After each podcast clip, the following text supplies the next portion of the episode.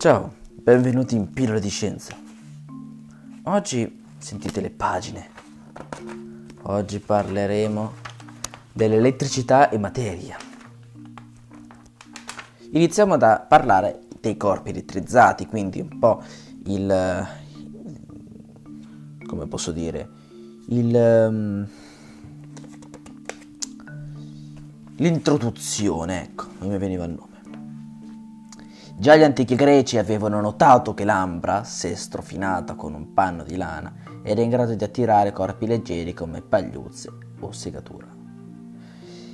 Nel XVII secolo il medico inglese Gilbert, 1544-1603 ma non è importante, chiamò fenomeni elettrici quei fenomeni di cui sembrava essere responsabile l'ambra, che in greco significava electron, ed elettrizzate le sostanze in grado di attirare i corpi leggeri.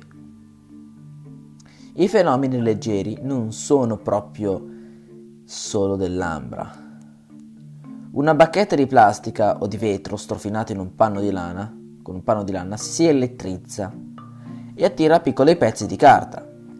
Supponiamo di avvicinare una bacchetta di vetro elettrizzata a una pallina di, metari- di materiale leggero appesa a un filo. Vediamo la pallina deviare dalla, dalla verticale e avvicinarsi alla bacchetta. Se con, batte- se, con la, se con la bacchetta tocchiamo un oggetto non elettrizzato, per esempio una pallina appesa al filo, l'oggetto si elettrizza o, come si preferisce dire, si carica. Se poi avviciniamo la nostra bacchetta di vetro alla pallina precedentemente caricata, notiamo che la pallina si allontana dalla bacchetta. Fra i due corpi si esercita una repulsione una bacchetta di ambra elettrizzata esercita invece una trazione verso la pallina precedentemente elettrizzata dal vetro. Dobbiamo concludere che il vetro e l'ambra si elettrizzano in modo efficace. Già nel 1733 fu dimostrato che esistono in natura due stati elettrici, cioè due modi in cui i corpi si possono caricare.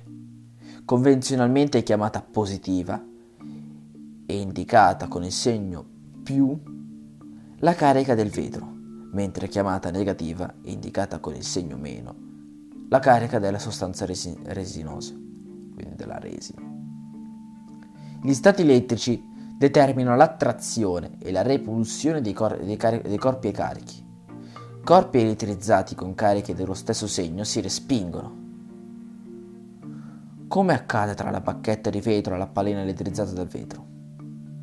Corpi elettrizzati con cariche di segno opposto si attirano, come si osserva nel caso della bacchetta di ambra carica negativamente e dalla pallina caricata positivamente dal vetro. Ora parliamo di corpi da 17.2. Quella era la 17.1, quella di prima, adesso 17.2. È sufficiente un breve strofinio con un altro. È sufficientemente è sufficiente un breve strofinio, uno, con, uno contro l'altro, perché due corpi, come per esempio vetro e lana, acquistino cariche di segno opposto. Infatti se avviciniamo alternati- alternativamente i due corpi a una pallina carica appesa a un filo, osserviamo che uno dei due attira la pallina, l'altro la respinge.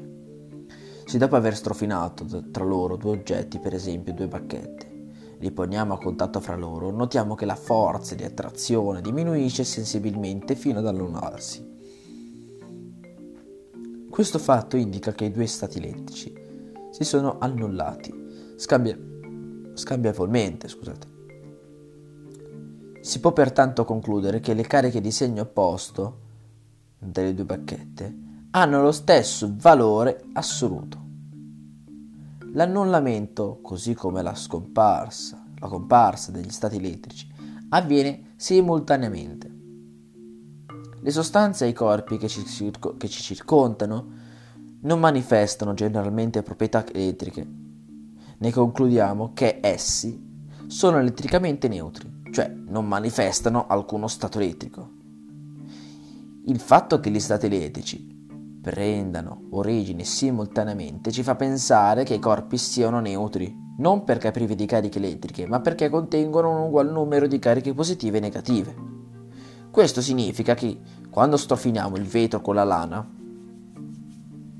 dobbiamo ammettere che parte dell'elettricità negativa si trasferisce dal vetro alla lana e parte dell'elettricità positiva si trasferisce dalla lana al vetro.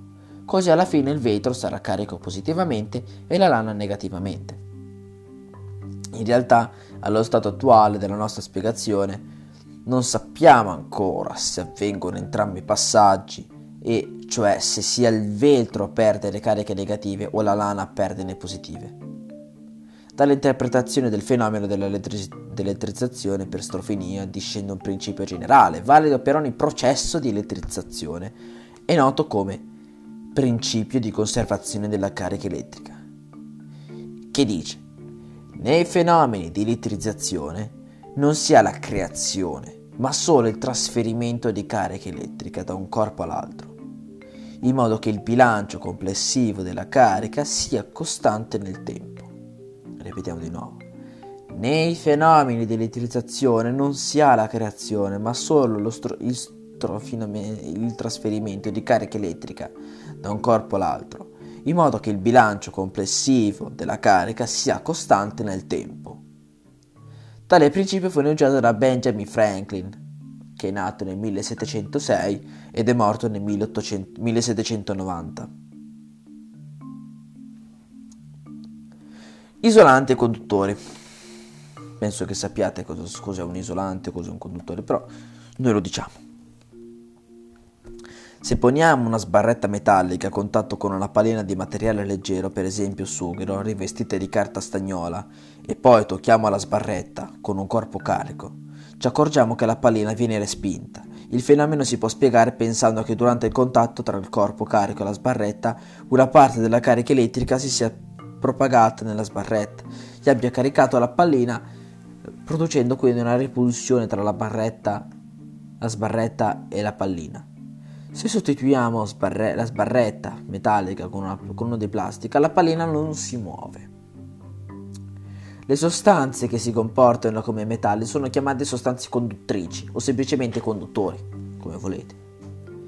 Quelle si- che si comportano come la plastica si dicono isolanti o materiali isolanti.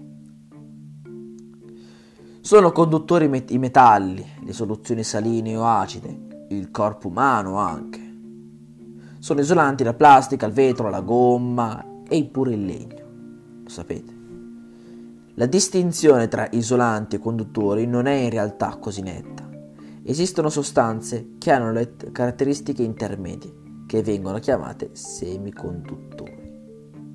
Per oggi è tutto da pillole di, scienza. Mi raccomando studiate questa parte qua, ascoltatevelo bene perché è interessante. Sono uno, due, sono due paragrafi praticamente. Mi raccomando, non è tanto, quindi studiate bene.